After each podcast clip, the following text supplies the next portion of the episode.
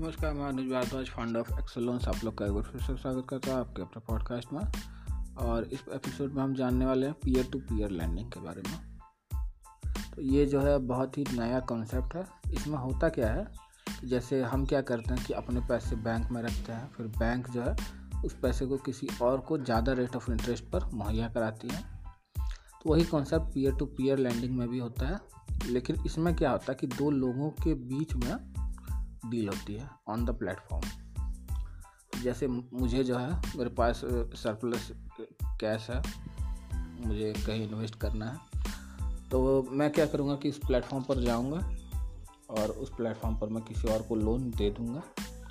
तो इससे उस आदमी को ये फ़ायदा होगा कि उसे रेट ऑफ़ इंटरेस्ट कम पड़ेगा कॉस्ट ऑफ़ फंड जो है वो कम पड़ेगा।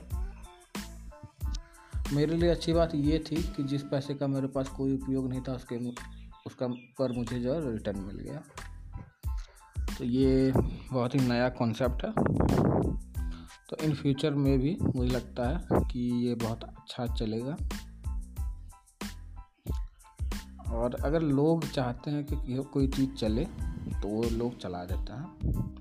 लोग अगर चाहते हैं कि नहीं चले तो फिर कुछ भी कर लीजिए, आप नहीं चलेगा। तो आने वाले समय में लोग तय करेंगे, आप लोग तय करेंगे कि पीयर टू पीयर लैंडिंग का क्या होने वाला है। ये कॉन्सेप्ट चलेगा कि नहीं चलेगा या बहुत ज़्यादा चलेगा, ये आप लोग तय करने वाले हैं। तो इस एपिसोड के लिए इतना ही। इस तरह के और भी कंटेंट को पाने के लिए पॉडकास्ट सब्सक्राइब कर लें। और आपका कोई सवाल है तो आप मुझसे पूछ सकते हैं।